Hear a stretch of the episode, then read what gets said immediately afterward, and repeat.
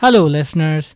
This is Krishna with Hindu Lit, a podcast where I narrate to you, the listener, stories from Indian literature, including legends, mythologies, and history. Today's story is about the Rakshasa Bhasmasura. This Rakshasa curries the favor of Lord Shiva, one of the Trimurti, to receive a boon that would allow him to destroy anything that he placed his hand on. Bhasmasura was a devotee of Lord Shiva. Despite being a devotee, he was not of noble intentions. He wanted to rule over people and he sought to receive the blessing of Shiva. After ardent meditation, Bhasmasura was able to successfully curry the favor of Lord Shiva. Shiva, pleased by his devotion to him, appeared before Bhasmasura. Bhasmasura prostrated before Shiva and requested his blessing. Shiva told him that he would grant him a boon and asked him to make a request. Bhasmasura, as I said earlier, was a Rakshasa and, like other Rakshasas, was guided by his baser impulses.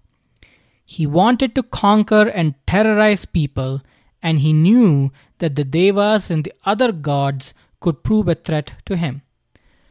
So he asked Shiva to grant him a boon that if he placed his hand on someone's head, they would immediately turn to ash. A literary note Bhasma means ash, and Bhasmasura is a combination of Bhasma and Asura. Shiva realized that granting the boon to Bhasmasura would lead to misuse and could be used to terrorize the good people of all the lokas.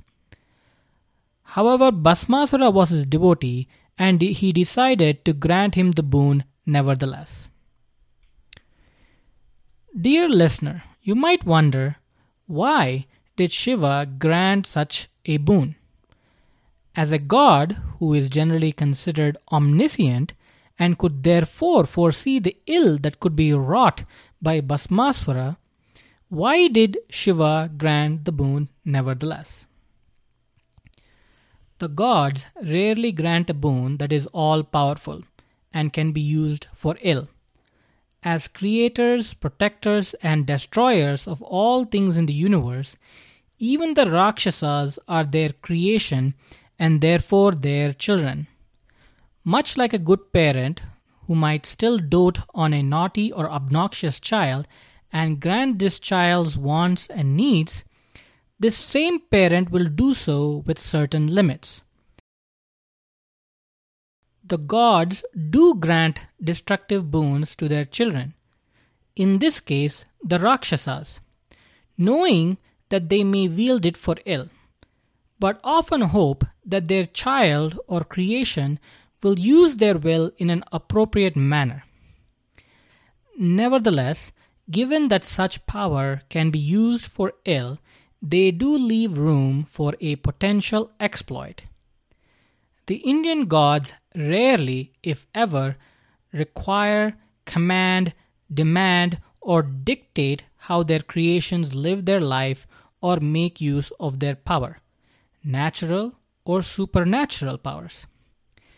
Their creations have the freedom to make their own choices and decisions, and equally to succeed or fail because of them. Having said that, they do oversee the universe and try to guide it towards a universal good. Shiva grants Bhasmasura his boon and returns to his abode. Bhasmasura then uses his power to terrorize the sages and other good people on earth. The sages rush to Vishnu and pray for his protection. Vishnu hears the request and agrees to assist. Vishnu takes the form of Mohini, a beautiful damsel, dancer, and enchantress. She approaches Bhasmasura dancing in a sensual manner. Bhasmasura was stricken by Mohini's beauty and approaches her. Mohini continues to dance and Bhasmasura watches her salivating. After a while, she invites him to join her. He joins and dances along with her. Mohini motions to imitate her postures and dance movements. Bhasmasura does so and is elated to have the attention of this beautiful damsel. Mohini continues to encourage Bhasmasura to imitate her, the posture of her face, the rotation of her eyes, how she moved her hips, how she guided her hands and legs. Bhasmasura does his best to imitate her posture himself. Finally, as they are dancing, Mohini ends with placing her hand on her head. Bhasmasura, following Mohini without thinking, places his hand over his head and turns to ash immediately. Thus ended the tyranny of Bhasmasura.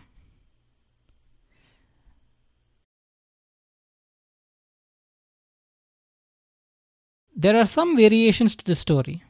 One version has Bhasmasura, after receiving the boon from Shiva, desirous to test his boon, tries to place his hand on Shiva's head.